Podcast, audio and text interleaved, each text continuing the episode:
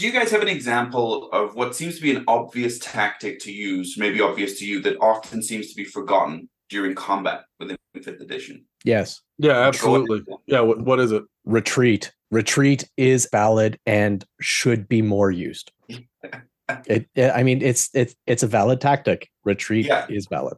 And it doesn't always need to be retreat, right? It can be a ta- it's tactical withdrawal sometimes. Exactly. Let's just get out of this area where we can uh, have this fight on our own terms. But you're right, yes, sometimes retreating is the best course of action. Um, Absolutely. my tactic, and it's not a nice tactic, but it's how I win when I'm a dungeon master. When it's time to teach these bastards a lesson, when they have murder hoboed their last murder hobo, I am going to do two things. I'm going to always focus on the weakest character and put all of my attacks on one character at a time. That is how you change the uh, the action economy, and that's how you win and get into a death spiral. Also, just because they're unconscious doesn't mean I stop attacking them. I want their head separated from their shoulder. They have three death saves, and I'm going to burn through them before they get the opportunity to roll the first one. So that is how I make my big villains seem scarier and deadlier. Yeah, very fair. For me, I think it is uh, remembering how you you should be ending your turn, knowing that the the enemy is going to go next, um, and how where do you want to be positioned when you end your turn? For example, you know, lots of times people will run into the dungeon room, and then everybody will throw their attacks off, and then they will just stand there and hope that the enemy hits somebody else. I'm very much in favor of. I used to go in with Titus, my fight. I would go in, drop two or three shots up, and then get back out of the room and use 20 feet of movement to go down the hallway and then hopefully somebody else will go somewhere else and go somewhere else. So it's about don't make yourself an easy target and remember your movement and where you're positioned at the end of the turn. Well, especially because you had a weapon with reach and you took the mobile and sentinel feats. So you Yeah. were able to get through combat and then make nobody else able to move. You would just Yeah. lock shit down, which was really, really effective and really good.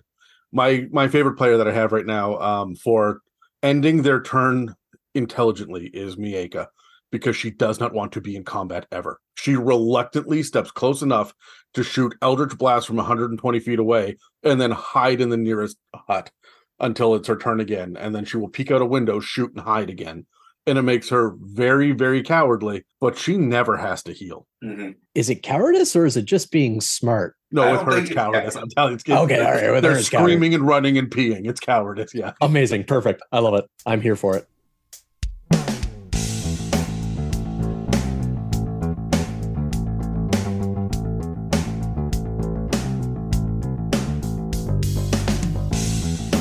Welcome to the It's a Mimic podcast, where you never know what you're going to get.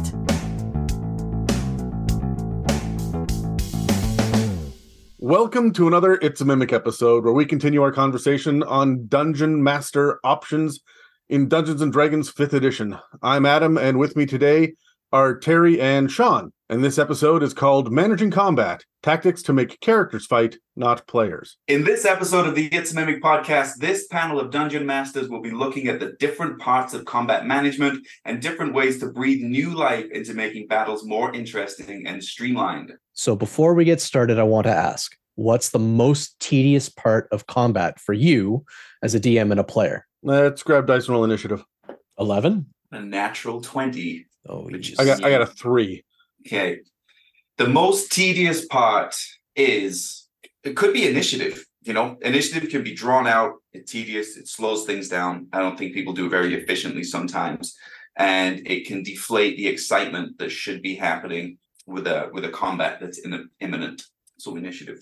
I'm going to say that as a DM, it's keeping pacing. Um, it's trying to keep the the the combat engaging, trying to keep people, you know, working towards a common goal or not, whatever.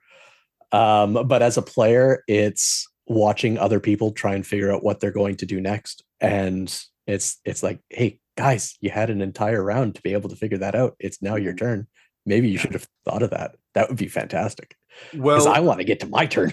It's Well, fair, okay. yeah. To to be absolutely fair, Dan is the master of fucking up the plan for the next person in initiative.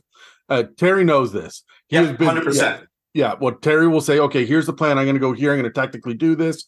And then you know, Megan storms forward to to do the plan, and Dan's like, "But I've got a spell," and he blasts it off and changes the entire battlefield and teleports three people away, and then he fucks off down a chimney or something. And Terry is sitting there going, "Well, now what?" Yeah. Exactly. Right Now, So, now my sneak attack won't work, Dan, because you fucked off. Like you're supposed to be standing next to him. That's the whole point. And now you've left. So, especially when we've had these conversations before initiative started, or like when it's somebody else's turn, and Terry leans over and says, If you do this, I will do this. And Dan goes, Okay. And then does the exact fucking opposite. He's not the only one that does that, but he is by far the most egregious.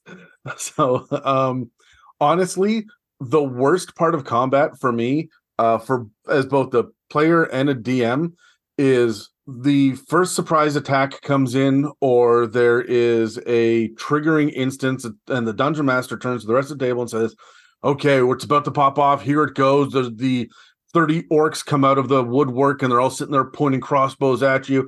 Roll initiative, and then we spend the next three and a half minutes going, "Okay, so who has between a ten and a fifteen for?" And it just kills the momentum, just dies. And then you turn to the first person who rolled a 12, but everybody else can't roll for shit in initiative. You know, it's it's a rule that you either get 23 or 7 and nothing in between, right? So um there's that one person who's just surprised that they're going first go uh uh uh and they don't know what they're doing and like it takes about a full round of combat for everybody to get up to speed to figure out what's happening. Um kind of get the lay of the land, figure out what the enemies are doing and what their big moves are and all that shit. So it's I, I would love a way to streamline the beginning of combat. Yeah. Yeah. But- uh, Before we get any deeper into this, let's cut to an ad break. We've previously covered quite a bit in our discussion on Dungeon Master Tips in 5th edition. For all of those episodes and more, you can follow or subscribe on Spotify, Apple Podcasts, YouTube, and dozens of other podcast apps.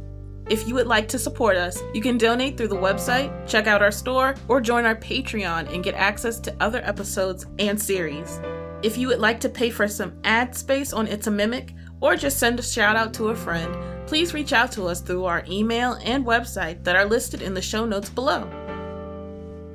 This week on the It's a Mimic podcast, I try to find out who chained my ankle to the editing desk, and I try to find out if I have enough energy in my soul to gnaw through my own leg. Stay tuned to find out if it's the sleep deprivation or the freebasing of pure caffeine directly into my system that gives me the heart attack.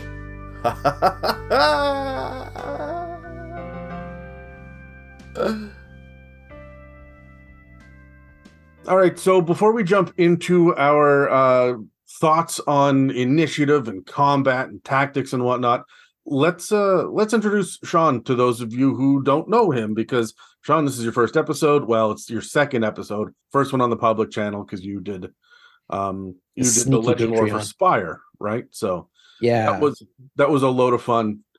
Tell tell everybody who you are and what you do and why you're why we pretend you're important. Yeah. Well, I'm Dollar Store Dan. Um, yeah, yeah. Uh, my nerd cred is, I mean, I've been playing um, tabletop RPGs, you know, since I was a kid. So in my in my teenage years, and I am very far away from my teenage years at this point. Um, I'm a systems engineer. I, you know, love tech. I love audio equipment. I'm just, in general, a pretty big nerd. So I love it. Out of everybody that I know, you are probably the most well versed in science fiction, and you're definitely the upper echelon of fantasy. I am definitely if it, yeah, sci- sci-fi is definitely my wheelhouse. Um, absolutely. Uh, Star Wars specifically. Now everybody cringes a little bit at that, but there's some good Star Wars out there, y'all. There is. Um, also, you and I played together in 3.5 and 5th edition. You were a part of our uh, Call of Cthulhu group on Friday nights Mhm. uh, until that has gone on a temporary hiatus. And um, we uh, we've explored the idea of other role playing games and board games and other things like. For you may be a new voice to the podcast, but you are by no means new to this genre. So Yeah. Um, and I've I do a lot of you know investigation into other campaign other systems, sorry. Um, you know, like we we took a look at Spire together. I'm currently taking a look at Lancer, uh, across a thousand dead dead dead stars. What's the name of that system now? Oh, that That's you just great. sent me links to uh Mork Borg. oh yeah, which- Morkborg and Cyborg. Yeah, which uh, uh, I love Mork Borg. I've never played in it, but I have read the material about seven times because it's fucking hilarious. Right. Um, and uh, and so well, welcome. I, I look Thank you. forward to getting into the nitty gritties of this because you are admittedly not a fifth ed guy. Admittedly, not. No. So I'm glad that we're going to sit down and talk about these mechanics and how like combat works from a meta perspective because a lot of people are only fifth ed. They Mhm. came in fifth, fifth edition is most people's gateway into tabletop role playing games. But there are so many more other options out there. And we keep like hinting at them, especially Call of Cthulhu. But like every once in a while Vampire the Masquerade will come up or Mork Borg or something like that. And people are always surprised by it oh yeah there's this over here doing that. Like i would love to dig into mutants and masterminds right? Like there are a bunch of really fun other games out there and fifth edition is so simple that it can be easy to pick up for most people but by the time that you get into it like terry and i have we're on your what four five six seven how many years have we been playing this like 2017 you and i started You and I together, yeah, twenties. It was like summer 2017 or something. I mean, I started playing fifth edition myself when it came out, like 2012. I think I started like 2013. So it still feels like the recent. Well, it is the most recent edition, but it feels newer in the D and D universe as a whole. But really, it's not. It's like 10 years now. So yeah, it's been going by. Yeah, and we're about to get a new edition, right? And I'm curious to see it's supposed to be backwards compatible, quote unquote, whatever that means. And they keep dropping little hints about how they're reworking monster stat blocks or player uh, or character creation. But apparently, the basic framework of the rule sets are going to be essentially the same, which means the initiative that we're used to is the initiative we get. The action, bonus action, reaction is what we get right? And that's not changing, which is unfortunate because, in my opinion, they're pretty flawed. I'm not a big Pathfinder guy, but the way that Pathfinder handles initiative and and a turn is amazing. You get three actions, you do whatever the fuck you want with them, right? Mm. Is that more recent to Pathfinder 2 or is yeah, that- yeah, that, that's that's Yeah. second edition. Um, the first uh, the Pathfinder first edition was very much 3.5. Which Oh yeah. Holy shit. Everybody sit down. If we thought initiative was slow in fifth edition, just trying to figure out how to shove somebody or bull rush someone or fuck, you'd, be, you'd have 10 books out and, and it'd be John and I played 3.5 together. We we played in the campaign. Dan and Dave were in that way, way, way back. And this is when we didn't play Dungeons and Dragons. We quote unquote played Dungeons and Dragons. We got our character sheets out. We grabbed pencils, we grabbed dice, and we stood out in the rain and smoked for four hours as we argued about what would happen next. Oh, absolutely. And we would all be bringing different books with very, very like similar rulings on specific mechanics. Like this one And- says four, but this one says of. So what do you think that means? And then that would spark an argument between seven guys standing in the rain. but you know. this book is newer. It's correct. Yeah. So Right, right. anyway, let's jump into what fifth edition has to offer first, shall we? So Yeah. I think Terry, you're you got the first bit. I'm going first. Yeah. So the first point of discussion is going to be initiative and surprise. Uh, I think it's important to cover this. This is the type of thing where once you start playing fifth edition, you just presume that you've got it down. I know how initiative works. I know how surprise works, but often people make mistakes here and they, they overlook something. So very simply, how does initiative work? Well, in, in Dungeons and Dragons, initiative determines the order in which the characters and creatures take their turns in combat. Here's a concise explanation of how that works. So first of all, you roll initiative. At the start of combat, each player and enemy participating in the combat rolls their d20 and they add their initiative modifier, and the result is their initiative score. The order of turns is determined by the highest score first. So the characters and creatures take their turns in descending order of their initiative scores, with the highest score going first and the lowest score going last. When it comes to taking actions on a character's turn, they can take various actions. That might be attacking, casting a spell, you can move, you can use items, and the order of turn continues until the combat encounter ends.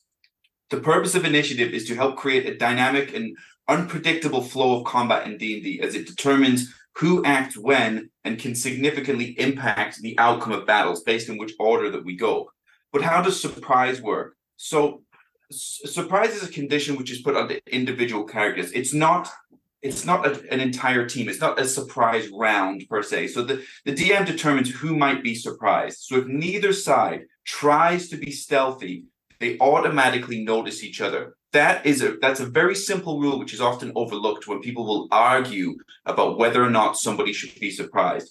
If neither side tries to be stealthy, they automatically notice each other. So otherwise, the DM compares the dexterity stealth checks of anyone hiding with the passive perception score of each creature in the opposing side. Any character or monster that does not notice a threat is surprised at the start of the encounter. What does that mean? If you're surprised, you cannot move or take an action on your first turn of the combat, and you cannot take a reaction until that turn ends. And a member of the group uh, can be surprised even if the other members aren't. So you might have one player character who is surprised and everybody else is not surprised. So there's just a couple really quick things to point out. One is there's the alert feat, which means that you can't be surprised and two is that you're still able to take bonus actions apparently interesting that's the reactions apparently which i suppose makes sense because if something no it says you, you can't you, take a reaction until the turn ends so like oh right okay yeah you only get the ability to do a bonus action which means that for like I'm uh, uh, sorry, a lot of bonus actions are predicated on you doing something else as well, right? Like you right. if you do this, then you can use a bonus action. So really, rogues are good. They can dash, disengage, or hide. And everybody else, like a barbarian, I guess, could rage on their turn, but that's about it. Yeah. Right. So in previous editions, there were surprise rounds, right? Where if you were able to be stealthy enough, you just get off a round of attacks and movements, and you just get your side, your team just goes first. And everybody else has to sit there go and wait through it, and then everybody gets shuffled into initiative at the appropriate place also there was such a thing as a surprise condition this one specifically in fifth edition makes a point of it not being a condition like exhausted or prone or anything like that because there's no mechanic that hits you like uh, incapacitated or something just because you're surprised. You're still alert. You can still see everything. You can still in theory communicate and do whatever you need to do but you're just very limited because they're going faster than you are for the first bit. It takes you a while to get up to speed. That's the basic idea here. I've got a real issue with the idea of um the the stealthy character, right? If neither side tries to be stealthy, there are some monsters, okay, DMs immediately understand the rogue has to tell you they are stealthing. They are being a stealthy character. Just because they are a rogue does not mean they are automatically tiptoeing and sneaking if they turn to you and say, "Yeah, but I always do," that's not good enough. However, when I, look at a monster stat block, I look for two things that immediately uh, give me the idea that they are going to be coming from a surprise uh, position. One is false appearance, which means a mimic is always going to try to get a surprise round. If it can camouflage into the background, then that is their go to ambush tactic. Therefore, you un, unless circumstances like in your own unique scenario change and and they're caught out in the open, they should be coming from a, an advantageous point right from right from the get go.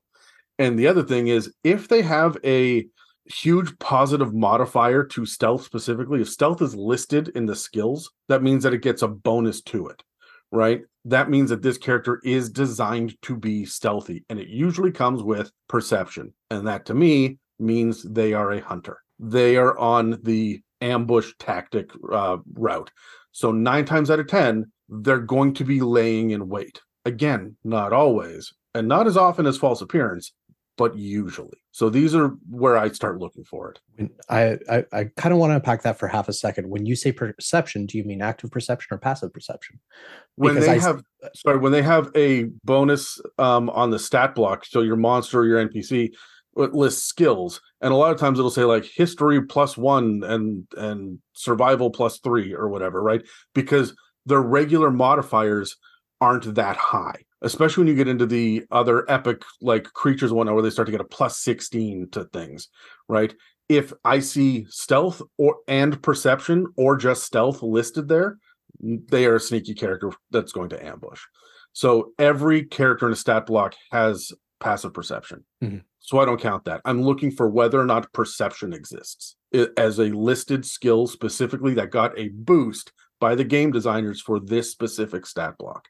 If that's the case, then chances are they're going to be sneaking. Again, not always. I mean, you could have the leader of the Assassin's Guild walking around the marketplace in broad daylight. They're not sneaking, even though they're the leader of an Assassin's Guild. But it gives me the idea that their their go-to default position is going to be I am going to be stealthy. I'm going to try to get the drop on someone. The same way that your Gloomstalker rogue should always be thinking about I'm sticking to the shadows, right? So they're not always going to. They'll go to the marketplace sometimes, but their default should be and they should make an effort to point out to you that they're doing it. So I've got a couple of questions. Do you guys disagree with what I just said? Like I kind of went off on a tangent there, but Uh, Not entirely. Um, I will say that I think it may also be dependent on the person who is um, detecting the self as well. You have to kind of take that uh, take that into account from a pl- uh, character's per, uh, point of view as well, Well- because if if you are bumbling through the forest as a player character and you stumble upon something with a very high who uh, active perception something that may not necessarily um be hunting you but you stumble upon it nonetheless i think there has to be some form of a of a trade-off there too right Well, that's how the passive perception score works in Yeah. fifth ed, right? So, and it's supposed to be the stealth check that they're making against their passive, against their opponent's passive perception. So, this is what, like, if everybody's walking down a trail, for example, uh, and they're not talking, their eyes are open and they're looking around, that's still just passive perception until they start rolling perception checks. And at that point, that is a direct stealth versus perception, right? Or, uh, their stealth or a false appearance or whatever it is versus investigation. And now we have active rolls going on, and that's very straightforward and very simple. And we don't usually pop off initiative based on that. I mean, It, it happens sometimes, but it's usually sneaking in against the passive perception, which is why fucking rogues are such a pain in the ass because they just rangers as, and monks as well. They've all just like just boosted that passive perception like crazy. And um I just when I think about the surprise that has to happen, if both sides are being equally sneaky and also listening, it's whoever's the stealthiest, right? You, you're going to have multiple people that are all sitting there with multiple passive perceptions. Not everybody's going to be listening all of the time for everything. I look at the overland movement rules. If you are on guard, you move more slowly. You move at half your rate because you are actively looking for things if your players are moving at the standard 30 feet per round through the dungeon corridors, they're not actively looking. Therefore, here comes the stealth. that's fair Yeah, that's fair. Yeah, absolutely. So, um, let's grab dice. I have some questions. Okay. Six. seven 15. feel familiar. There we go. Yeah. All right. I will be talking everything is to myself. There we go. So, how do you feel? First of all, let's talk about initiative for a second. How do you feel about the fact that initiative is rolled as opposed to the mechanic like in Call of Cthulhu? For those that don't know, in Call of Cthulhu, your dexterity determines where you land in initiative. Your dexterity score does not change. Shit can happen to you and it can go up and down, but like that's it. If you have a gun in your hand and all you need to do is get a shot off, then you get a plus 50 to your initiative, right? So like it's it's wild. Like, keeping in mind that all the scores are, are percentile based, right? So everybody's dexterity is between like 45 and 85, right? And the, but you can have this plus 50 because you got a gun pulled. But you know when when you sit down at the table, you know roughly where you're going to be in initiative. When you design your character to only have 45 dexterity, you're going last in initiative. You can pretty much guarantee that. I really, really like the idea of rolling and keeping things random and mixing it up. But man, did that streamline initiative and keep things trucking along with Call of Cthulhu. We had a big table of six people, six very opinionated, argumentative people. and I, I I loved it. I, I every every part of it was phenomenal. However, had we been dealing with D and D initiative, that would have just crawled. And we were playing, you know, seven thirty to ten thirty, so three hours every other week for a while there. And like we were barely getting shit accomplished in the first place. And especially with people avoiding combat as much as possible, except for clearly Dave, who I think was on his fourth character by the time that we stopped Yeah. so Dave was just ready to roll. He's like, "All right, let's do this. Let's go." Dave's characters are always like kind of ready for a good scrap. Like just the type I think he had like a mechanic and stuff. And I know this is not like someone who would automatically be fighting, but it's like more likely to pull out a wrench and hit you with it than say a librarian, like at any time. Or he had like a hunter, I think, at one point. he had a couple of hunters, and at least one of them was a was a pugilist, if I remember correctly. So um Yeah. Okay. I really like the streamlining of initiative um, and making it so that you know, like one of the best things about fifth edition compared to other systems when it comes to initiative is you're not re-rolling initiative every round. Some systems do that, and it's fucking wild. You want to talk about slowing a game down? Holy shit! My yeah, turn? I I okay. Yeah, so Sean, so the do you swing got? the initiative, the round part. Is it me next? No, Sean, you, you went Sorry, last with a six. Okay. I'm, ex- I'm excited. Um, I come at this from a bit of a different point of view. Um, I've I've played in systems that have been on one end of the spectrum and the complete opposite end of the spectrum, and it really comes down to what the system is trying to to enshrine as its central thesis, right? Whether or not it's coming at combat initiative systems specifically in combat as it relates to being tactical versus whether or not you're trying to tell a story as a group. Um, for instance, um, I played in a system back in the day called Alpha Omega. Alpha Omega, you had you know six segments of of time that you could actually play within, or and you had to split your dice between them. So even though you had an initiative stat that you had to roll against, you still had decisions to make depending on when other people were playing. Or Shadowrun, where you can have multiple, or similar to Shadowrun, where you would have multiple um, multiple turns within a round, uh, depending on how high you rolled with your initiative there. Um, to the opposite end of the spectrum, I'm I'm thinking games like uh, Lancer, where it's really, I mean, sorry, not Lancer. That would be Spire, actually, where it would be more GM discretion. It would be more, well, what do you guys think? Who should be going first in this? Right? It kind of cuts a lot of the surprise variable out of it as well. About about four years ago, I got a message from a listener that was like, "Hey, come check out my homebrew campaign. We're streaming it. We put it up on YouTube." And I Mhm. watched about four episodes of it. But the thing that brought me back over and over again was fascinated by the fact that they had pooled initiative. So everyone would roll initiative. The DM would would tally it all up and say, "Okay, you guys ended up the four of you ended up with an initiative roll of 67. Everybody pull out the points that you want to use to determine what order you're going to go in, and then I'll tell you where the monsters slot in after that." oh, and I that's went, cool. that is really neat. You guys are in more control of who's going to go when and, and pairing up and trying to get, you know, some synergy going. But fuck, it took eight minutes for them to, to negotiate that.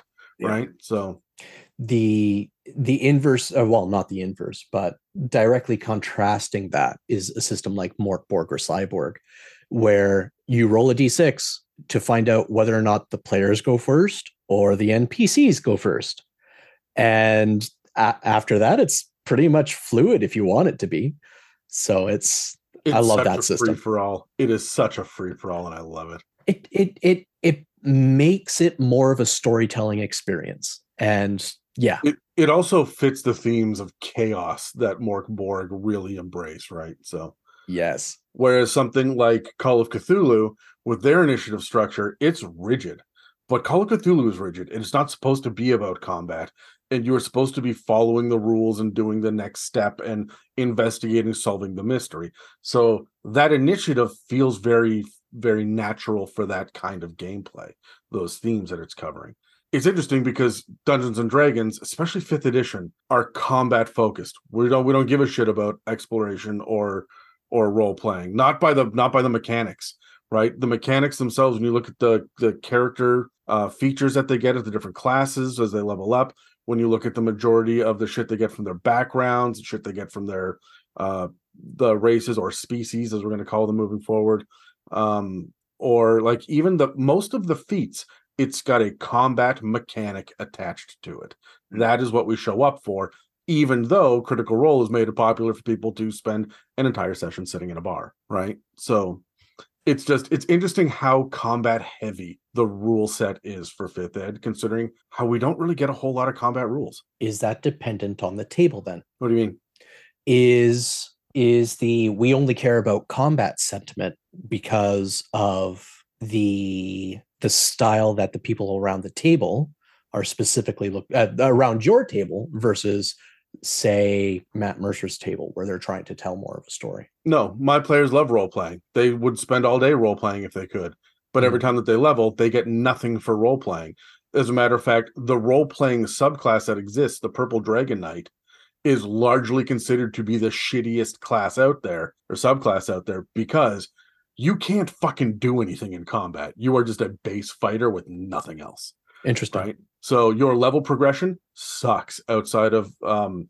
ASIs and regular like um fighter nonsense. So it is clearly a game design decision that they have made it so that every or the majority of the mechanics that exist whenever we get something new it directly impacts combat we do get some details about exploration we get a couple little things about role playing but how many magic items exist? Uh, Terry, you've poured through magic item lists for fifth edition. How many of them exist for combat and are supposed to be used in initiative? And how many of them are used for exploration or role playing? Well, see, yeah, that's it. Because we tend to shy away from the more exploration heavy parts of the game, like the ranger, for example, is more exploration heavy class, right? And so it, you know, we shy away from it. I I agree with what Sean is saying in that is it dependent on the table?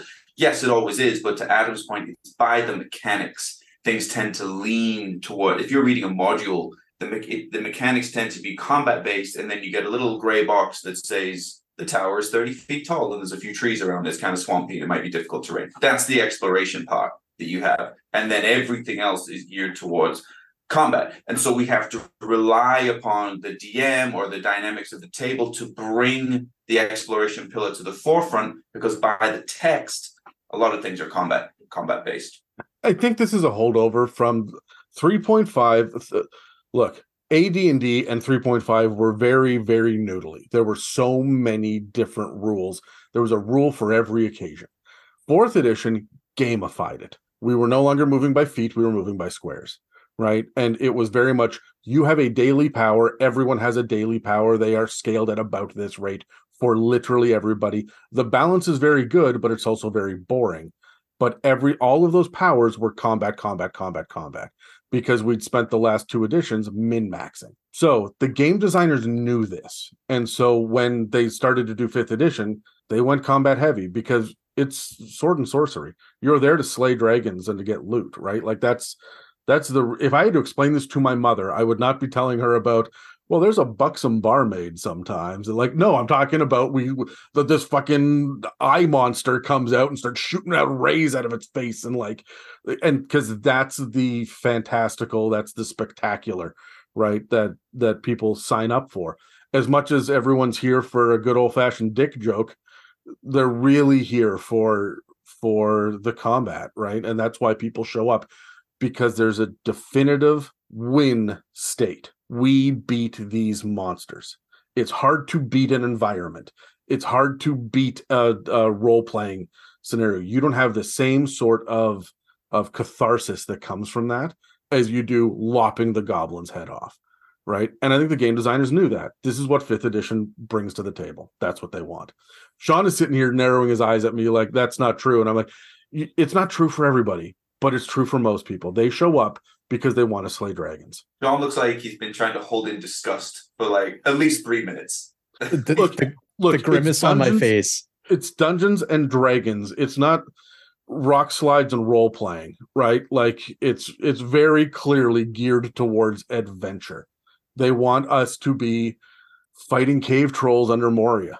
That's what people want to. Well, they want to fight Balrogs and do Helm's Deep, right? Okay, I got. I'm going to jump in and give my ten cents on initiative here. Yeah. because we got to. I think we probably have to move on. We'll be here all day.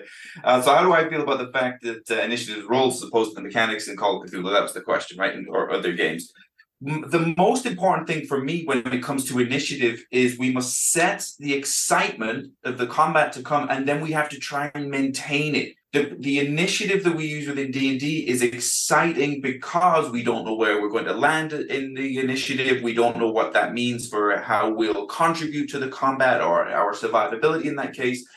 But it slows it down. So we run the risk of losing that excitement that we're trying to build, as opposed to a system like in Call of Cthulhu, where the initiative order is set. You reduce excitement in the sense that you always know where you're going to go. And if you're always going last, you're probably going to be least excited for the combat anyway, or just worrying that you're going to die. And we lose the excitement. Um, uh, but sorry, but we we gain the the pacing, right? We increase the pace, and we can get to the combat very quickly, so we can keep excitement there.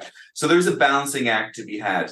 And while D and D is exciting based on the order that you'll go in, it slows the combat down right from the start, and we lose that excitement with it.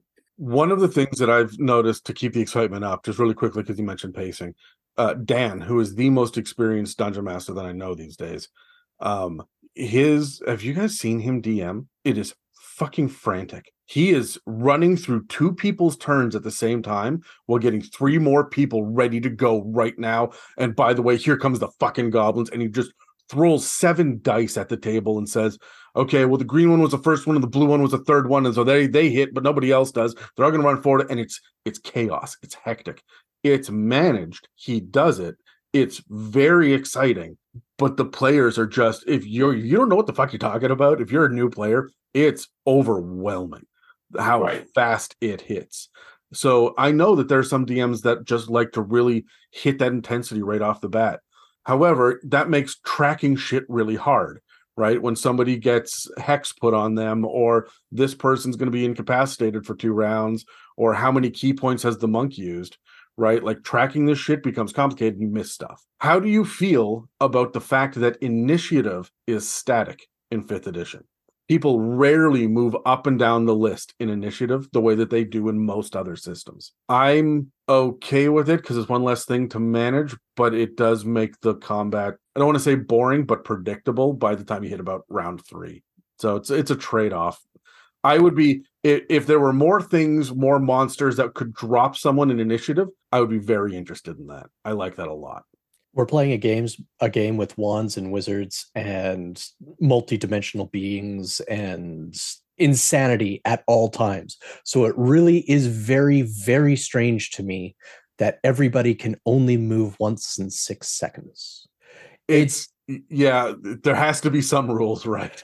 right I- a- a- and i get that but if if initiative is based on dexterity ostensibly based on it on dexterity why is it that a low dex character and a high dex character are polar opposites when it comes to initiative it, it, it just doesn't make sense to me so I, I suppose to answer the question um i don't like that it's static it's it's kind of I mean, yes, you have to have the rules. Yes, it does give people the ability. It should give people the ability to be able to read their spells and figure out what they're going to be doing next.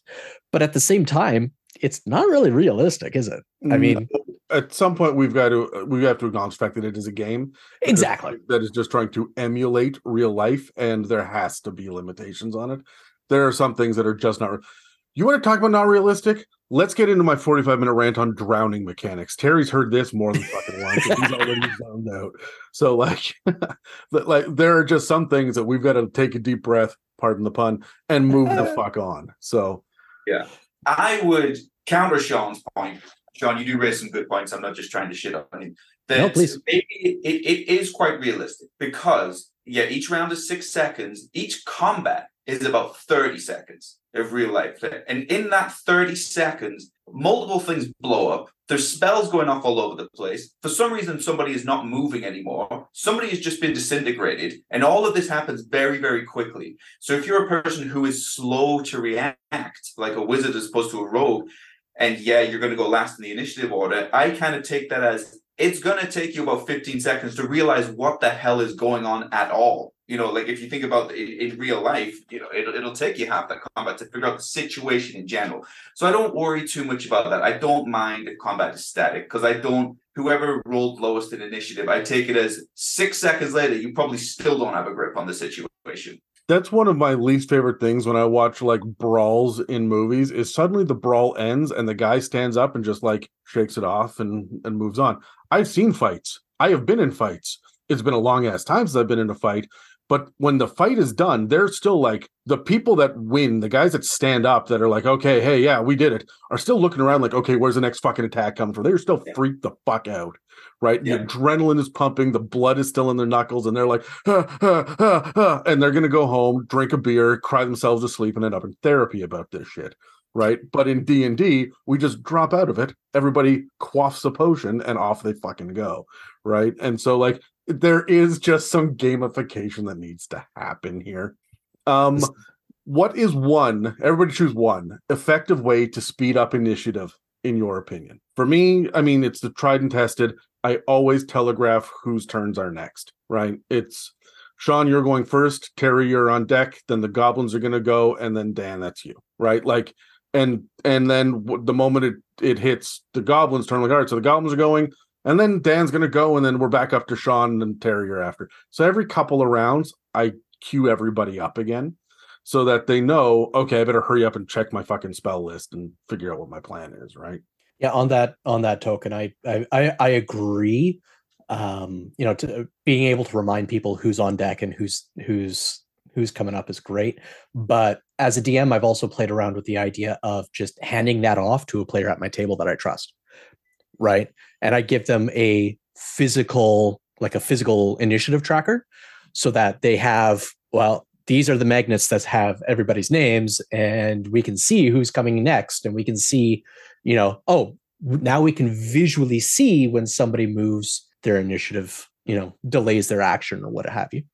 Yeah. Yeah, I, I don't mind if the initiative order is visible to everyone. Uh, where I play, I often have the whiteboard there and I'll write it out. And I'll, even if I know that there's monsters coming around in later rounds, I will just leave a gap. And it freaks my players out. Well, what, why is there a gap between this player and this player? Something is probably going to happen. I don't mind because even though it's a little bit meta to do that, it's still exciting. I'm still bringing excitement to the game somehow.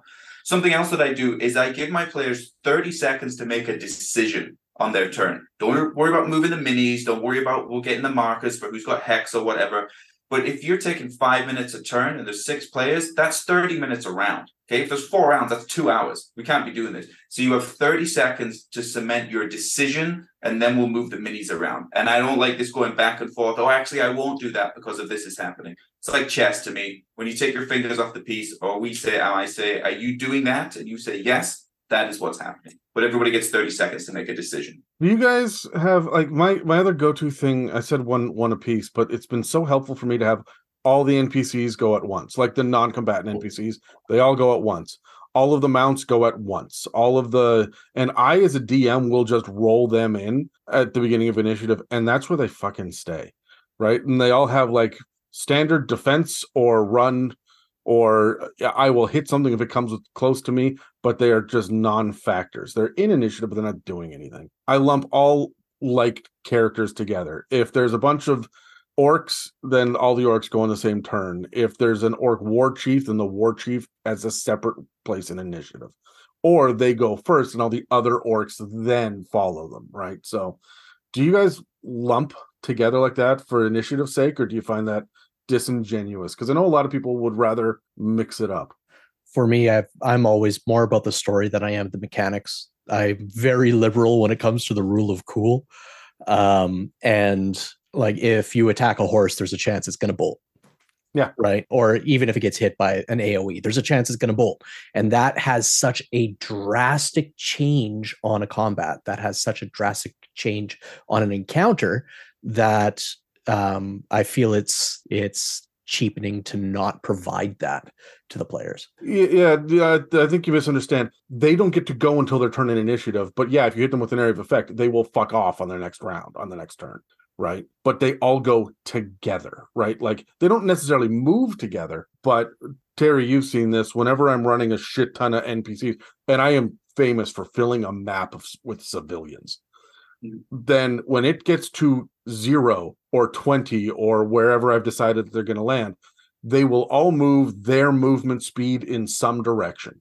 And the ones that are going to end up in combat, that I will just roll six d20s all at once to say that one hit, that one hit, that one missed, that one hit, that one hit, right? And then so then, poof, there we go, and and we're done. I want I want every everything else that is not a direct combatant or is not a set piece creature. So like 12 goblins, no single goblin is important there. They're all just goblins, right? On my initiative tracker, they would be goblin one, two, three, right? Like they don't have names. They're just they don't have names until you kill all of them and capture one. That one gets a fucking name, right? But until then, they're environment and they move like lair actions do for me. They go on this initiative and then we're fucking done, and it should take less time than a player's turn. Yeah, agreed. Agreed. That's how I do it as well. Pets usually I'll just let them go on the player's turn. Yeah. but uh, mostly the same as you. They all they all go at once. They're not the heroes of the story. They're not important. They don't even know what they're doing anyway. So I'll just move. You know, I'll I'll move them all at the same time and then put the focus back on the player characters. or or the villain or the set the beholder the beholder gets a full fucking like spectacle of a turn right but seven goblins in the corner don't I- I- that that's not what we're here for today we're those guys are fodder and everybody knows it And I move them collectively, take their actions collectively, but put them move them all at the same time, put them all in position. They may be flanking you now, and then they all make their attacks at the same time. Because that's how they would operate. They don't operate as individuals. They would if, if they're combatants, mobs like that, they're operating as a team. yeah um how do we feel about the surprise mechanic i don't hate it i find it confusing for players to learn it the first couple of times but once they get a handle on the fact that we got surprised i i can't do much this round that's fine whatever it is what it is Yeah, it's fi- I think just keep it simple. And the that one line I repeated was if you are not trying to be stealthy, then uh then you both sides notice each other. It's on an individual basis, so it's not team, so it's not round based. Just keep it simple. The more you try and change that rule, it's it's gonna make it more complex. Yeah, I agree. And you know, if they're not being stealthy, they're not being stealthy. Nobody's going to think about it afterwards, right? Yeah, fair enough. So uh let's jump in real quick to talk about reactions because this is something that i find most people understand until they except when they absolutely fucking don't.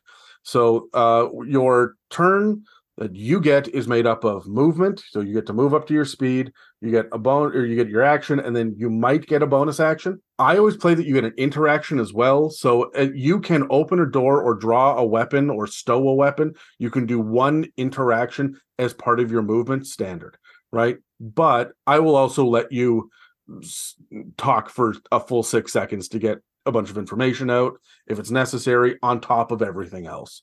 Or um I, as as we run by i'm going to knock the candle over and see if it can start a fire. Sure man that, like that takes literally nothing for you to do. Go ahead. But the moment you've got to put time effort energy you got to open the latch you've got to uh, pull the drawstring you got to do something. No that's that's it. You've done too much already. Like you got to burn an action on that right? So but everybody also has a reaction and a reaction is an instant response to a trigger of some kind. And here's the part that people forget which can occur on your turn or on someone else's which means if someone uses a, if you move and you don't disengage and they get an opportunity attack on you it is your turn. You can get shield up that is a reaction to cast that to give yourself a plus five to ac A- am I wrong in remembering that rules as written it consumes your bonus action? yeah yeah no that's not correct Huh. no That's uh, the way uh, I've always played it. So, huzzah! How dare you, Sean? You've ruined hours of fun for everybody. How dare you get it wrong? That's it for you.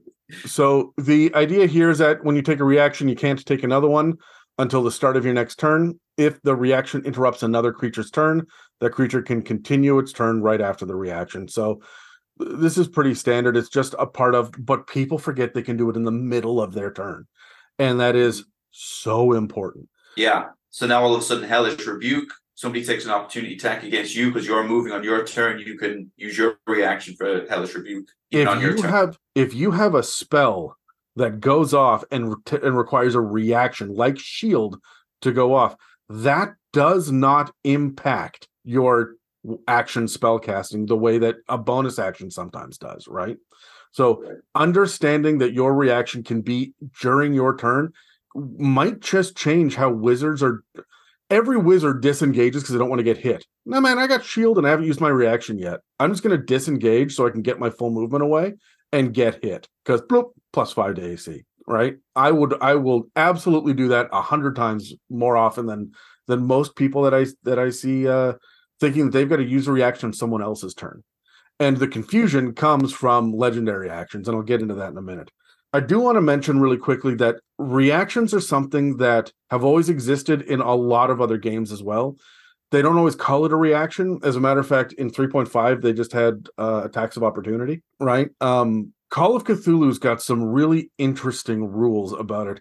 One of my favorite things about it is if you are being attacked uh, at range, someone is shooting at you, you can dive for cover as a reaction. And this is you can move up to your entire regular movement speed as a response to the attack. Then you dive behind protective cover. But if you do, it uses up your reaction and your next turn to get back up on your feet. It is a mad dash scramble. So this like this is you winding yourself. You land hard on your stomach, right? Except for some spells with longer casting times, there isn't anything in fifth edition that takes multiple turns to pull off. And that feels really weird. When you when you say that out loud, that feels like there fucking should be something, right? Like a charge up mechanic of some sort. When I look at what we have for monsters, monsters, specifically legendary creatures, have a whole lot more options uh, when it comes to the actions that they can do on their turn. And I don't just mean multi attack, because multi attack is for a monster is different than extra attack for a player, and mo- but most players get extra attack. I mean, fuck you, rogues, but like everybody else gets every other martial gets an extra attack. For legendary creatures, they get four special things. They get legendary actions, which we have waxed on and on and on about uh, repeatedly. Legendary actions, really, really simple. You get essentially three points, and with these three points, you get um, you can spend one, two, or three at the end of another creature's turn. This is where the confusion comes in with reactions. Legendary actions have to be after another creature's turn, not in the middle of, not as a reaction to, and not on your turn. You can't even do it at the end of your turn. It has to be at the end of someone else's. And then the most of the legendary creatures have uh, a list of different things they can do. One, two, or three actions is is how much it costs. You get three per turn. It regenerates, you know, at the top of initiative again. Some of them recently have been getting mythic actions.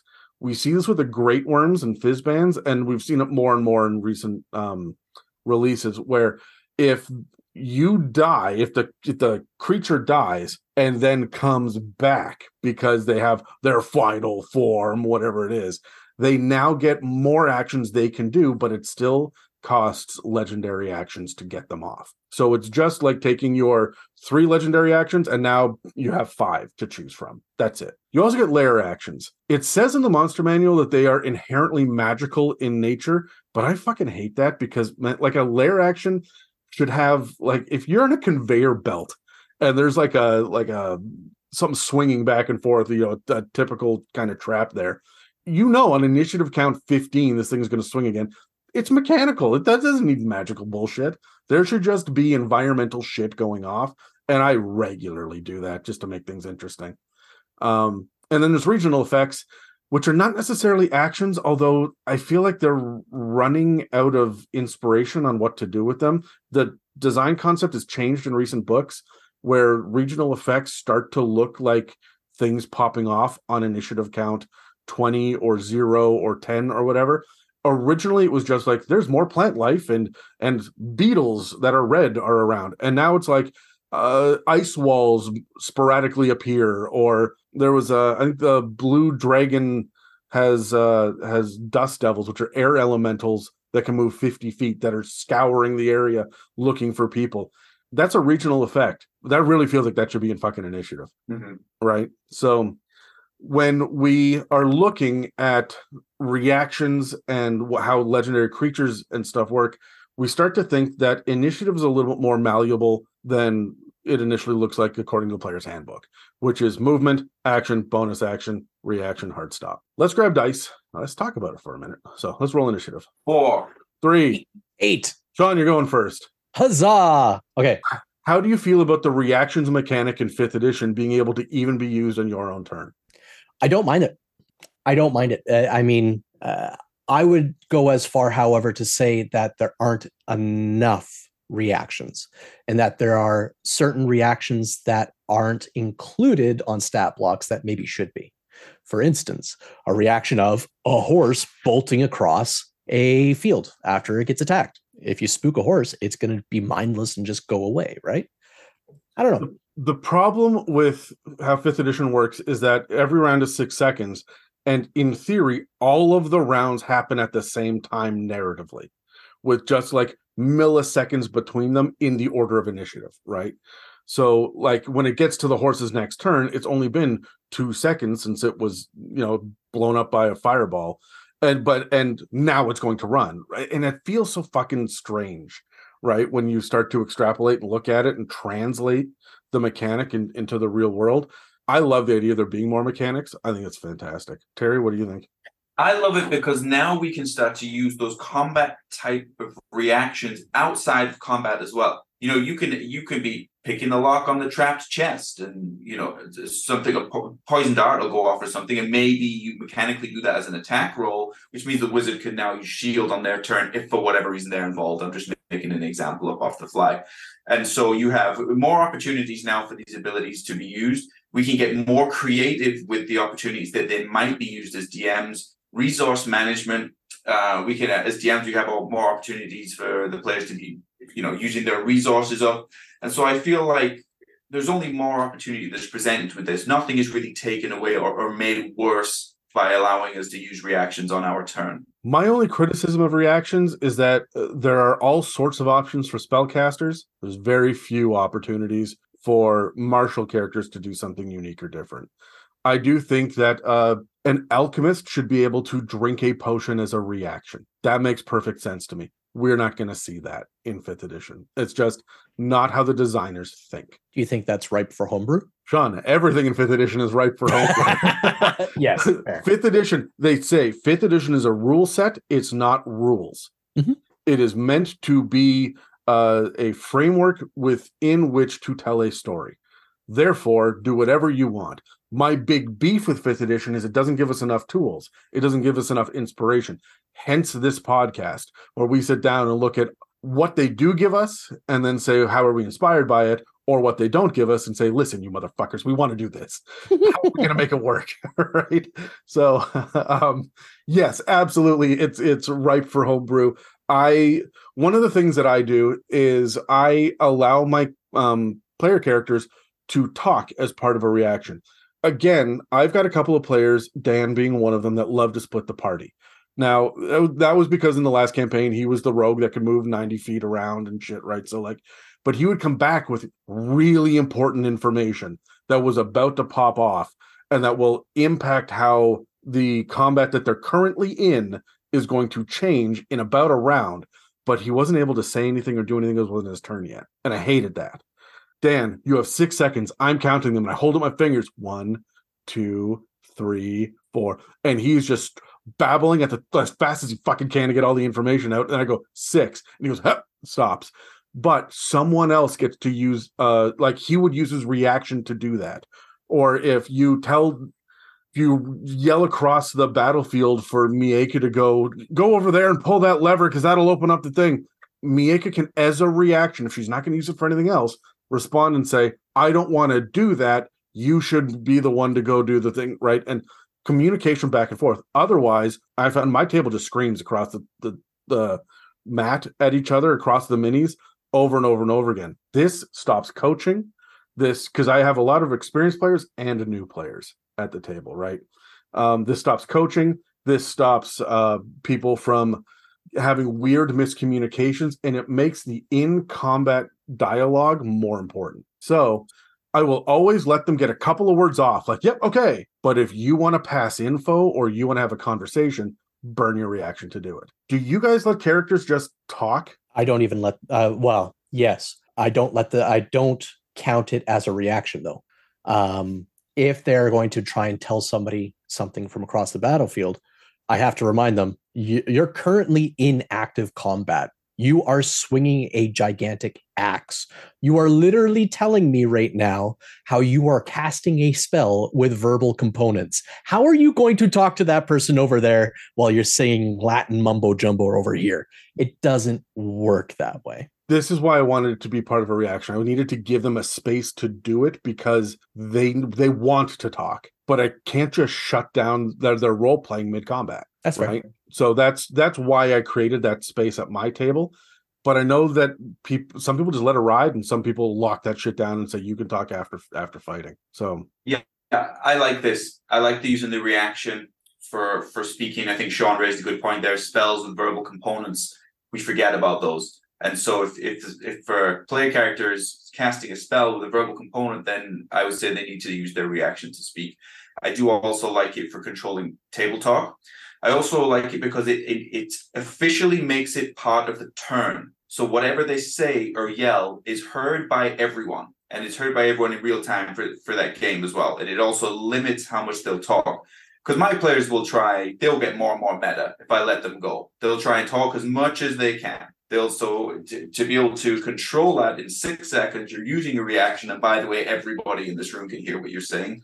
Uh, gives a little bit more control. And keeps the excitement high in the combat because we put stakes and boundaries on it. The other cool thing about it that I've noticed on my table, because I always have too many rogues, that is just a thing that I have to deal with. But I had Charlie playing and he was a rogue and he was hiding. And his whole thing was I hide around the corner, then I pop out and shoot, and I hide behind the corner again. But he was also trying to give information to people on the other side of the battlefield. I'm like, then you're not fucking hiding. They know you're there. How do they know I was over here? Why are they rushing over here? Because you're talking. But the oh. moment that I gamified it and I said, you use a reaction to do it, it became something he had to think about. Yeah. And that made it uh, a mechanic that he remembered and it gave it more importance in the moment. We've got legendary actions, lair actions, and regional effects that all, in theory, have their own place within initiative. Usually, lair actions go off at initiative count 20, hard stop. How do you feel about these inflated rounds when you're used to just playing against goblins and suddenly now we've got more shit to juggle as well? How do you feel about that as a dungeon master and like like giving that experience to your players because that's going to slow down initiative? I feel that has to be taken into account when you're designing the encounter though, right? When you are sitting down and thinking about how this encounter is going to play out, you should probably be cognizant of you know the action economy and bear in mind that if you've got 20 goblins all rolling i mean you could do the dan trick and roll them all at once but even so you still have to resolve actions for 20 different characters on top of all of the lair actions on top of all the legendary actions.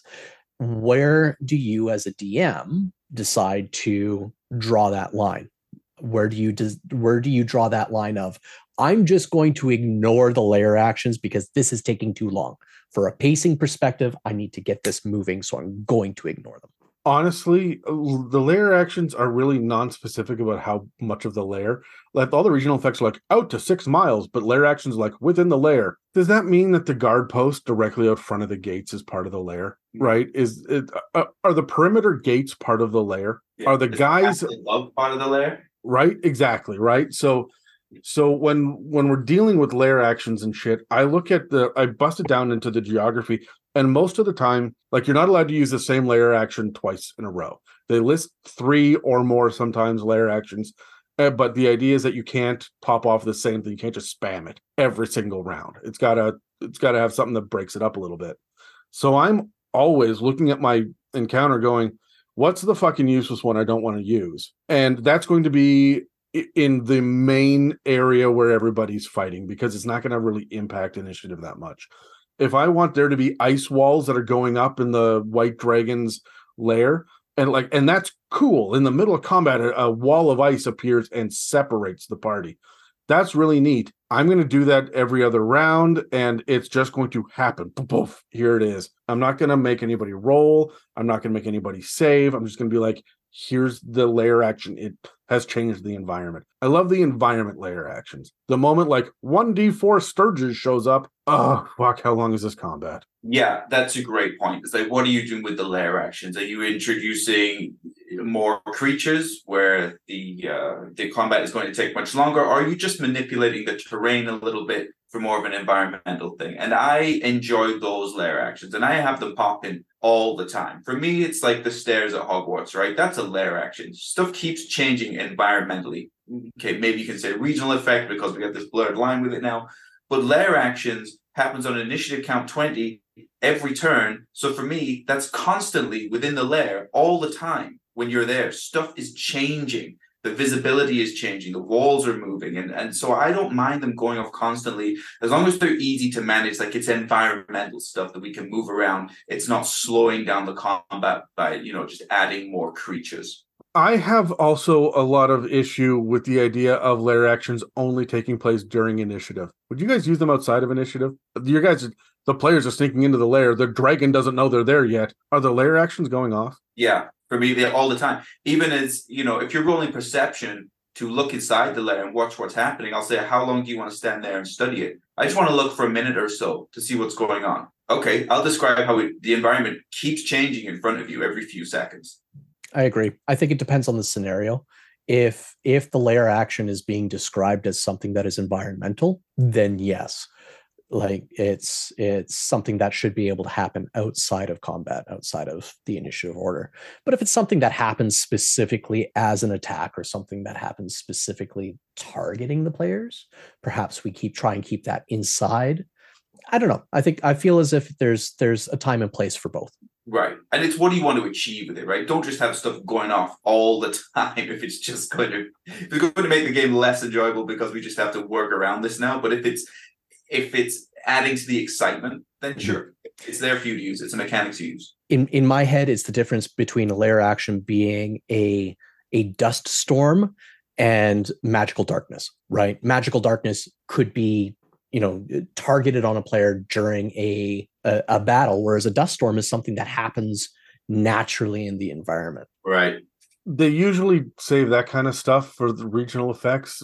but not always. Sometimes that is a lair action. And honestly, for me, when my players are, are running around the lair, I will have the lair actions go off once a minute. And then when the enemy, when the boss, the owner of the lair becomes aggravated, they speed up to be once around.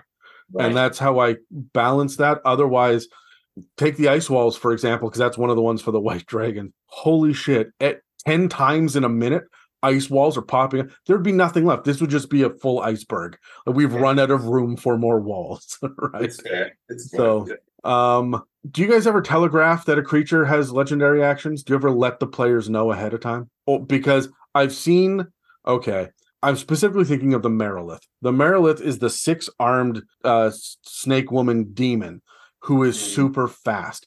She has i think it's seven reactions one for each scimitar and a tail so that she can parry, parry, parry, parry, parry. When I did that for the first time for Jamie, he flipped his shit. He was having none of that. What do you mean you have two reactions? He was mad as fuck. I had to hand him the monster manual. This is rules is written. Sit down.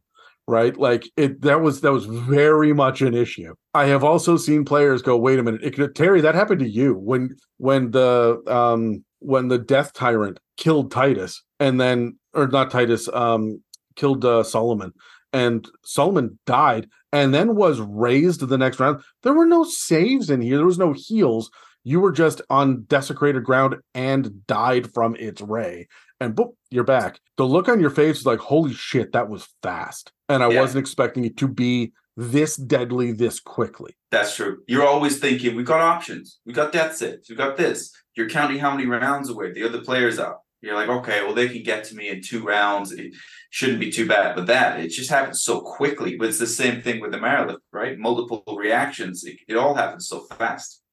So do you guys do you guys telegraph that somehow? It depends. Uh, I sorry, Sean, you're going first. No, sorry, I apologize. No, no, you um, went first in initiative. It's up to you, Sean. Okay.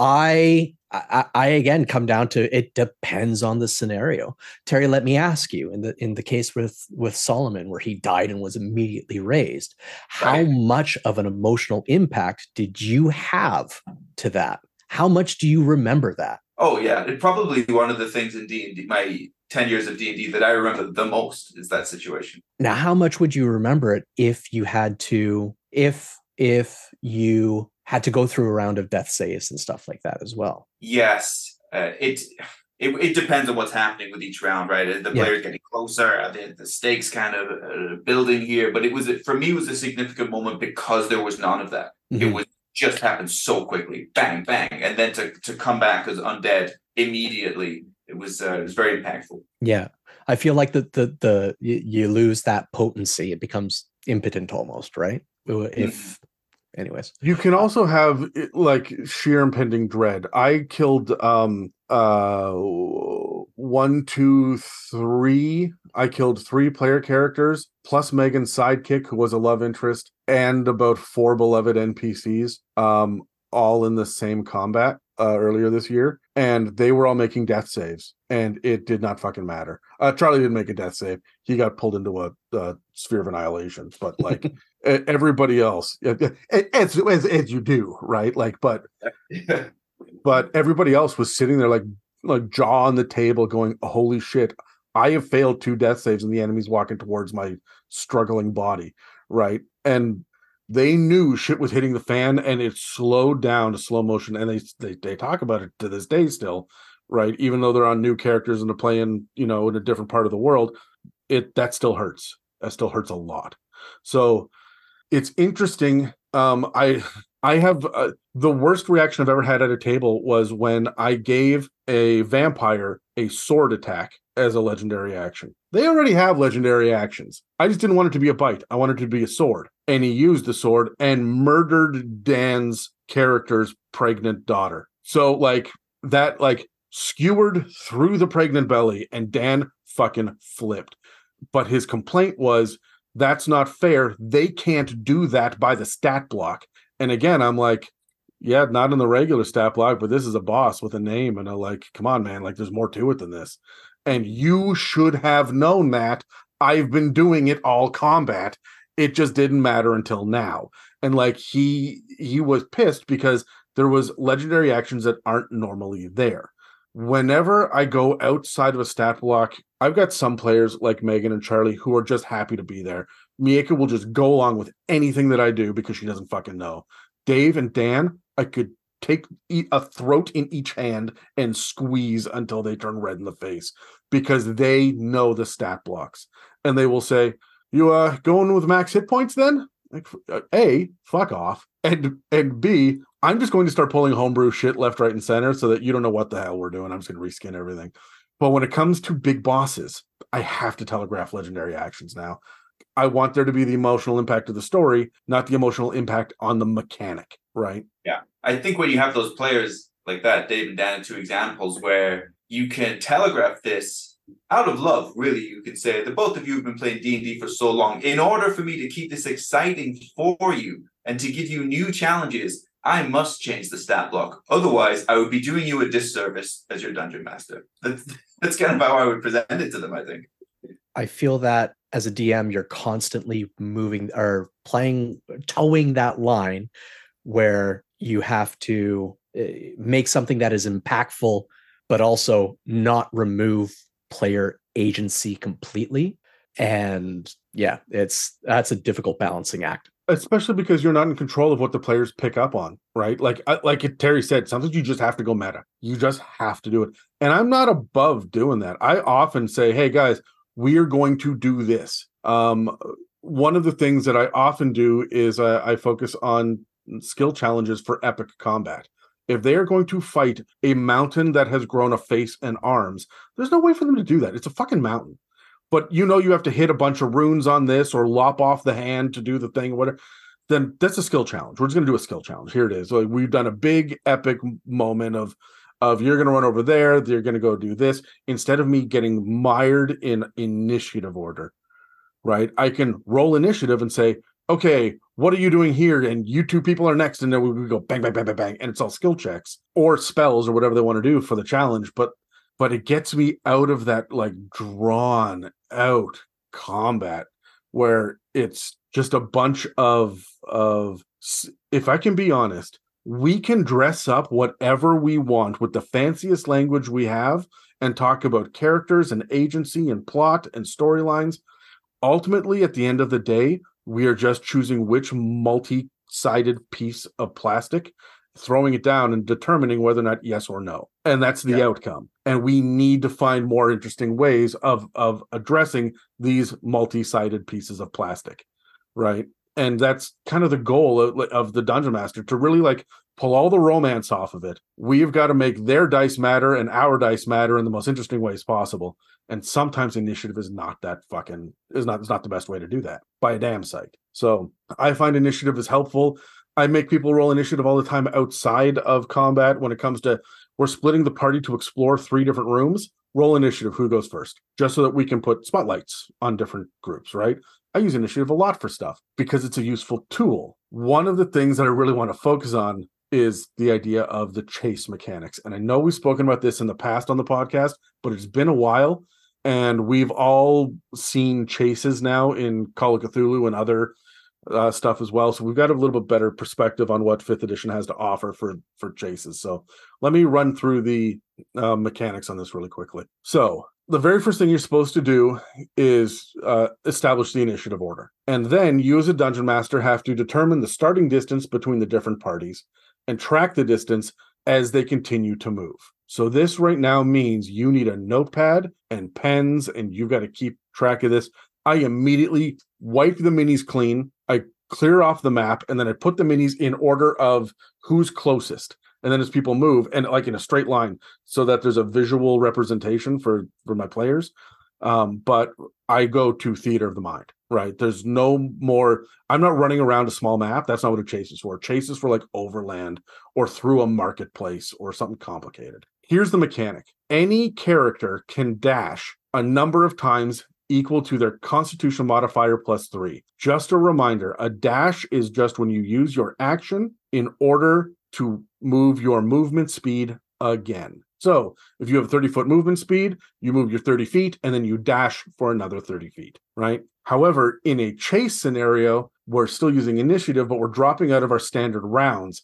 What you can do is you can dash a number of times equal to your constitution modifier plus three, which means a barbarian with 20 con can move its movement speed up to eight times using her dash action and then move her movement speed again because you get your standard movement. So that means that that 30 feet just turned into 270 feet. And everybody moves like that. Each time you dash beyond your normal action, you have to make a DC 10 constitution check. This is not a save, it is just a check. If you fail, you take one level of exhaustion. Exhaustion is absolutely fucking deadly in fifth edition, right? And by the time I think it's third level of exhaustion, you're only moving half your speed. So you get winded quickly and down you go. And I don't care who you are or what your modifiers are, a DC 10 con check, because it's not a save, you will fail that eventually, especially if you're rolling it eight times on your turn, right? So so for the barbarian with a 20 constitution, they move their movement speed, that's 30 feet. Then they dash as part of their action, that's 30 feet. So now they've gone 60. And every 30 feet beyond that, they have to make a check. They could literally die by the end of their turn if they keep failing because they could get to exhaustion level six. So anyone participating in the chase cannot make opportunity attacks. The idea here is that everybody's moving in the same direction, so you don't have that option. But anyone who is not chasing and anyone who's not being chased can make opportunity attacks. For example, if you try to run through the gate but the town guard is there, they can swipe at you on the way by. The person getting chased can attempt to hide by using a stealth check, assuming none of the pursuers can see them and they have the ability to do so on their turn, which means if they've dashed six times, they don't have an action to do the hide check. They just they just can't. Unless they're a fucking rogue, because rogues get bonus actions that lets them get extra dashes and they can hide as a as a bonus action and shit. So rogues suddenly in chases become really, really, really important. And as a matter of fact, I would give most of my chases that I set up, I would give um, the enemy who's being pursued rogue shit. I'm gonna get them, let them get a sneak attack in and combat first, or or like wear a whole bunch of black cloaks and uh, stick to the shadows, so they know when they take off and they start doing shit on their bonus actions. Oh, we're fighting a rogue because fuck, it, like they're so powerful compared to everybody else. When it comes to the hide check, it's up against the pursuer's passive perception. It doesn't matter if they're looking around. You roll a stealth against anybody who has passive perception who is trying to hunt you, but you've got to be out of their sight. So you turn a corner into a marketplace and you dive under a table. They turn the corner, they can't see you. You've done a stealth move, and their passive perception is not enough to get you. They will just keep running by you. They don't stop to look. The chase isn't over. They just fuck off. Bam, down they go. There are no rules about investigation checks to find them afterwards. So it is assumed that if they beat the passive perception, they just get away.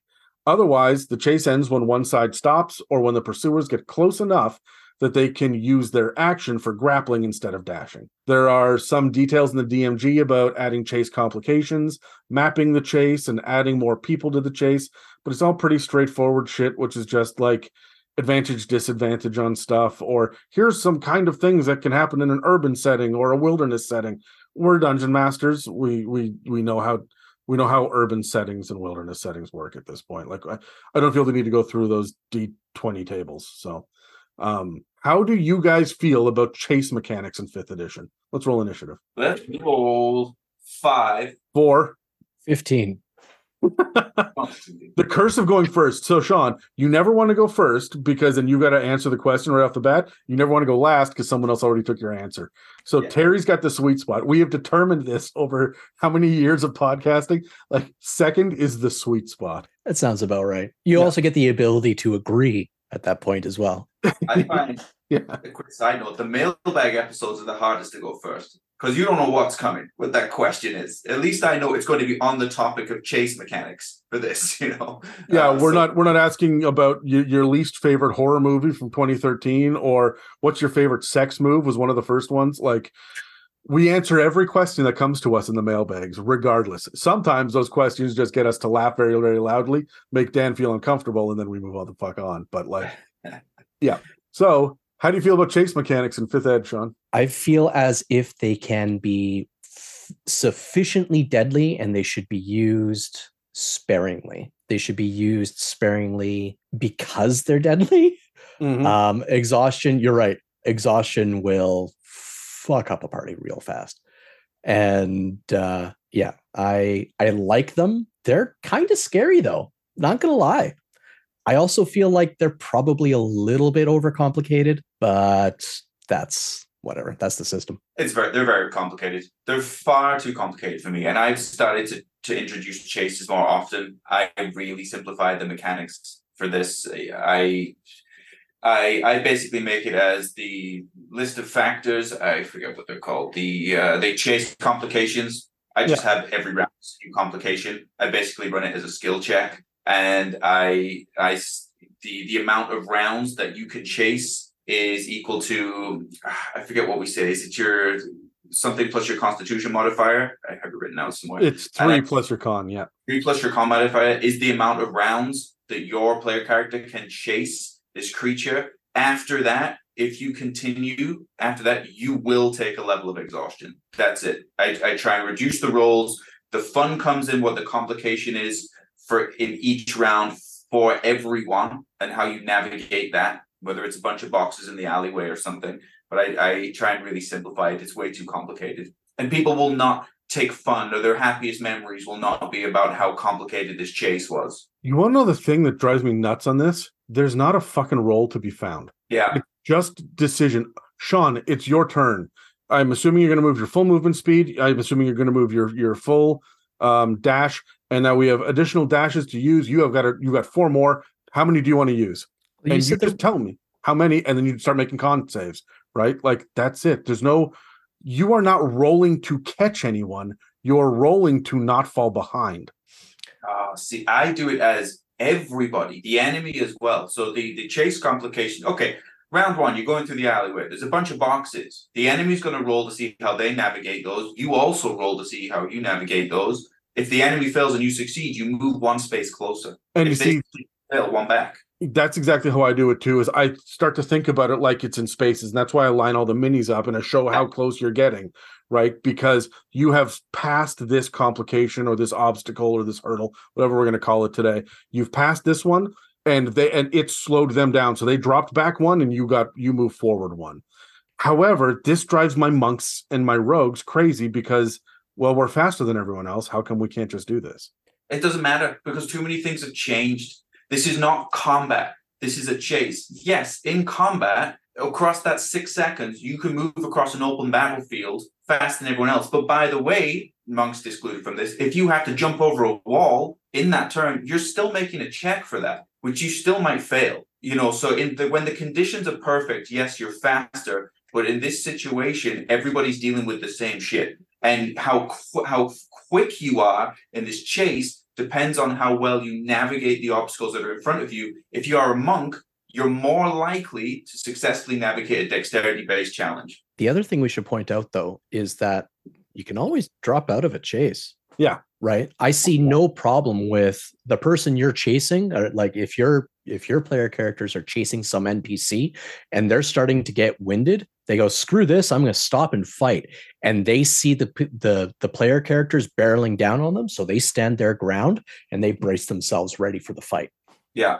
Right. I think that's a fantastic, like very cinematic kind of thing. Right. One of one of the rules that they have is what happens when the chase reverses directions as well. And I think of Han Solo chasing the stormtrooper, and then he like gets into the room full of stormtroopers, and it just turns around, they run the other way. And like and and it talks about rolling these other characters into initiative as well. And like there's there are some more noodly rules about this, and the DMG spends more time on chases than I thought it was going to.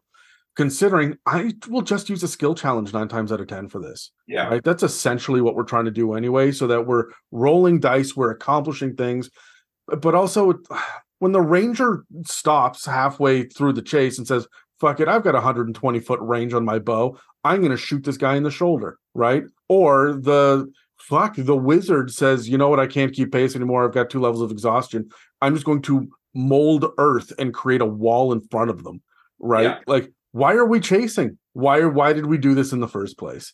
Right. Yeah. And so it's very, I very rarely do this. And I usually do it for marketplaces, rooftops, and overland travel uh, I find this to be far more useful when we are moving hexes on an overland grid, right?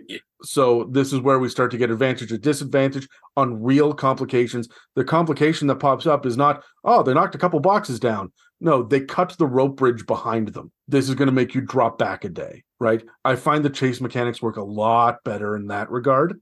Um, but no, I, I much prefer using a skill challenge. How do you guys feel about skill challenges as a replacement for chases and epic combat and shit like that? It makes it simpler. Honestly, the less time that I have to be looking in a book and saying, okay, well, uh, this one thing that happens maybe once a year of playtime, like, Yeah. let's just eschew it. Let's just say something else. Like, here, yes, you run this far, go. Yeah.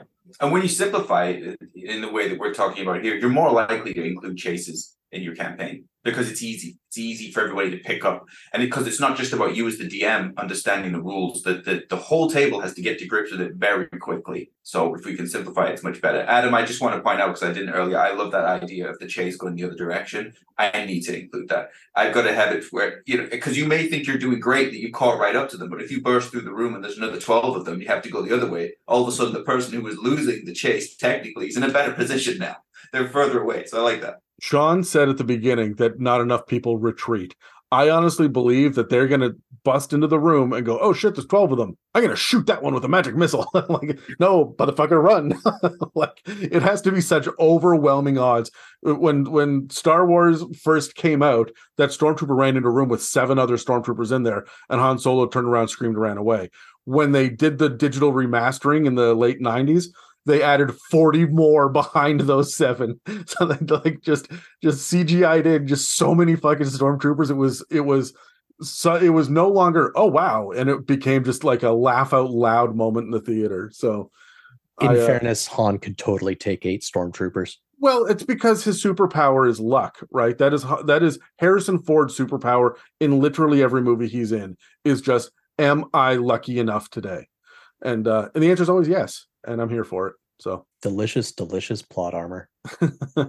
Are there any other tools or mechanics that you guys would like to see to keep players out of initiative or to streamline initiative while still feeling exciting and dangerous in the moment. Is there anything that you can come up with off the top of your head right now in this moment to say, hey, I would add this to make it more fun instead of the very static and simple initiative and the complicated and unnecessary chase rules. I do have one that I experimented with recently when I was talking to a friend of mine who was who was trying to kind of recreate the initiative rules to, to use it in, in his game.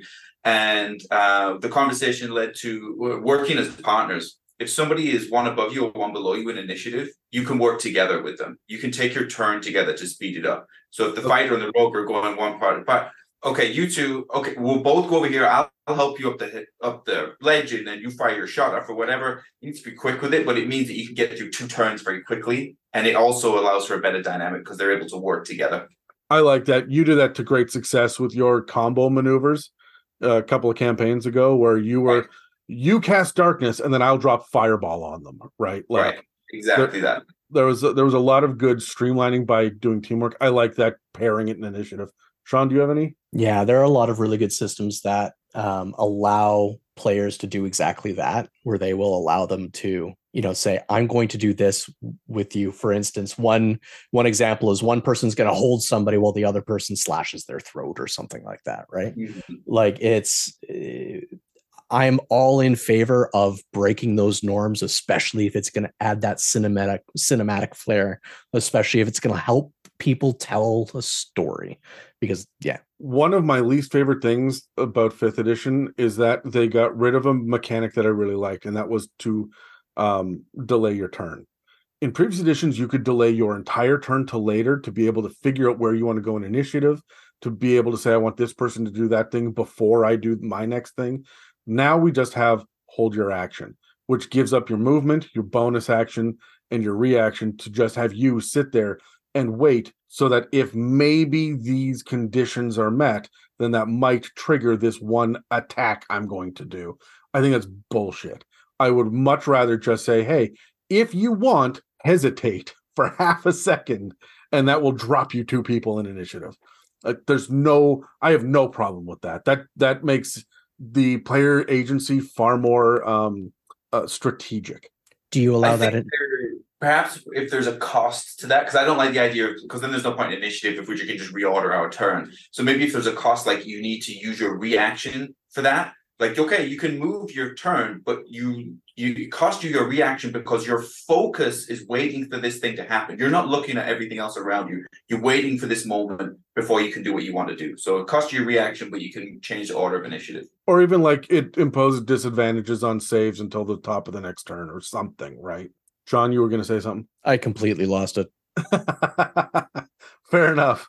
Um, all right. So before we wrap this episode up, let's cut to our last ad break. If you've been inspired by the conversation in this episode, please feel free to reach out and share your creativity and ideas with us and the rest of the community. You can reach us on Facebook and Instagram or on our subreddit r slash it's a mimic. Also, if you're feeling particularly generous, please follow and subscribe and leave us positive reviews, likes, and comments. Engagements like that help us pop up on search engines and keep this show running. So, do you guys have anything else we want to say before we wrap up this discussion on combat management? I got some, but I'm curious to see. Do you guys have anything before I launch into my final rant? I would say just keep it simple is the main point that I've tried to put across here. What's most important with the things that we covered today, one of the things that's most important is to keep the excitement up. And we can bog it down and reduce the excitement when we overcomplicate it because we're trying to get it technically or mechanically correct. You know, like you said about the chases, if you can turn that into a simplified skill challenge and still make it exciting, that's going to be better. So keep it simple as best you can. Yeah, I agree with that. I also feel like um, the more you can do to strip away the complications, the more the story in and of itself is going to shine. And the more you're going to be put into those situations as a DM where you're going to make those rule as cool, you know, yeah. rule of cool decisions where, yeah, sure, delay your react your your initiative. Go nuts. My last thought on this is I'm gonna look back to fourth edition for something. I'm not sure I love this, but I think it's it's important to bring it up and include it in the conversation. Uh, Terry, you probably are not familiar with the idea of action points, but I know Sean is.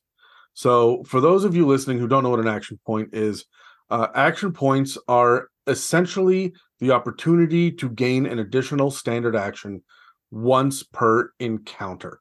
Now, that that's a lot of fourth edition uh, jargon, but encounters are essentially just one combat, right? You can get an additional action. This is very, very similar to the action surge from the fighter. And it's like they took action points and they gave it to the fighter, but for the fighter, it recharges on a long rest. For uh, action points, everybody gets one. They start off with one, and it only recharges once you hit a milestone. You know how we tend to give out inspiration and we've delayed experience to be milestone based? It would be like once per level, you can just choose in this moment, I am a, a hero. I will get an extra action or even an extra turn if you wanted to, to push that uh, that narrative a bit. The rules are that it would have to take place during your turn. So you can only spend an action point during your turn, never during a surprise round or someone else's turn. Um, you get an extra action. This was how it was. Everything was called an action. There was a standard action, a move action, a minor action. That's how fourth ed was. So you would use this to either be able to move again or or do another action like cast a spell or or attack or use a bonus action feature or maybe even a secondary reaction if you wanted to and you can only use one per short or per encounter and uh, you would have to take a rest before you can spend another so you could choose to not spend it and hoard these things for a year and a half this becomes far more cinematic however i feel like this makes the fighter less impressive because it steps on their toes and I feel like this means that your um your big crazy set piece moments are more likely to go completely off the fucking rails and be done before you can start. So like you should only be able to spend one at a time, right? And then get some sort of rest in between as well, just to mitigate the spamming of action points. How do you guys feel about action points in 5th edition? Is this a neat little bonus or is this overkill and bullshit and we're glad it's gone it feels like such a significant i'm not against it but it feels like such a significant change that there's going to create so many more questions you know this is not it's not a minor part of the combat that we're adjusting it's like the it's the whole framework really of how actions are taken the action economy works yeah i don't uh, i don't like the idea of being able to hoard action points and then all of a sudden change the way that your character is perceived in the universe yeah um I do like the idea of having rules around it, but again, I strip the rules away away. Like if if your cool if your characters want to do cool shit, let them do cool shit. Yeah, I I'm afraid that the what I'm doing is I'm rewarding the more creative characters at the table when everybody should be on equal footing by just letting them do cool shit. So I do need to gamify it somehow, and action points would be a way that I would do it. I would never let them carry it over to the next level. You get one if you don't use it by the time you hit the next milestone, it's gone. Here, you get a brand new one, right? And that means that everybody gets one for every four to six sessions, right? And it's going to encourage my four to six players to use them. Well, I see one pop off, or all of them will go at once, and they'll be like, okay, thank God, right? Maybe they'll save it for that big right before the milestone encounter, right? And then everyone gets to go. But me as a DM, I know as I'm prepping that, I'm like, like, hey, four of my six players have not used it yet I can use max hit points on this guy because he's going to get fucked up, right? Like I know that they're going to use the opportunity to to totally wreck my plans here. So I will have just have a squad of enemies in in the guard room that does not exist on the map until I put it on the map because they use their action points, right? Like at that point, though, you're you're right. It's adding more complication, and I'm not sure that it's it's necessary. But I know that it should be a part of the conversation. And some tables, especially if you only have one, two, or three players, that can really make a big difference. Anyway, that's all for this part of our discussion on combat and initiative in D&D 5th edition. Make sure that you subscribe or follow and check back regularly to see what inspirations and insights will have for you in the future. Thank you for listening to another episode of the It's a Mimic podcast. If you'd like to support us, we have a donate button on our website, www.itsamimic.com, a store with some It's a Mimic merch, and a Patreon. This episode and others can also be found on Spotify, Apple Podcasts, YouTube, and most other podcast apps. Thanks again for listening to It's a Mimic, where you never know what you're going to get. This has been an It's a Mimic production. Please check the show notes for this episode to see links, time codes, and credits. And don't forget to reach out and share your own inspirations.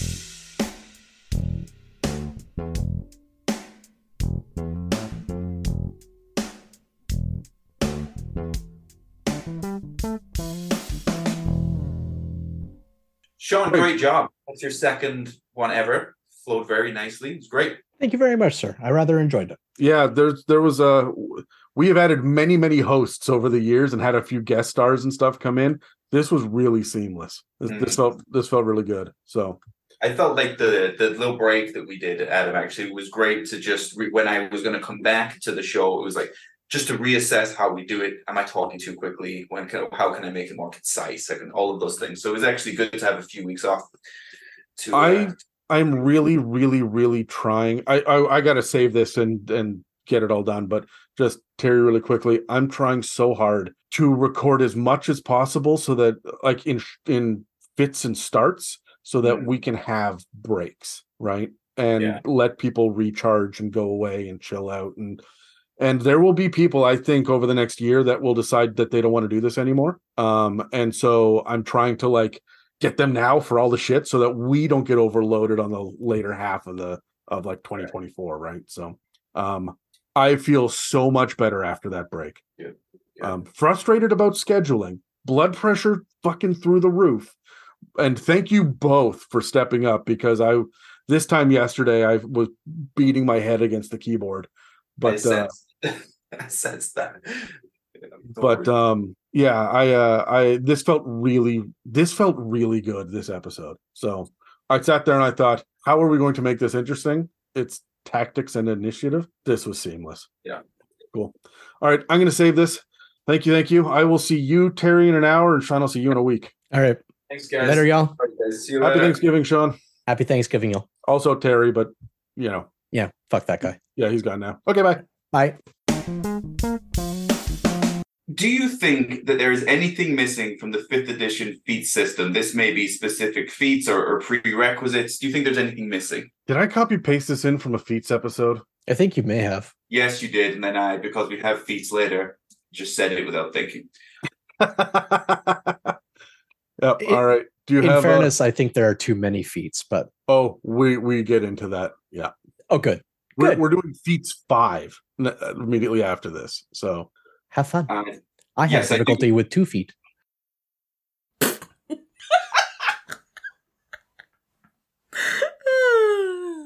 That's so ugly.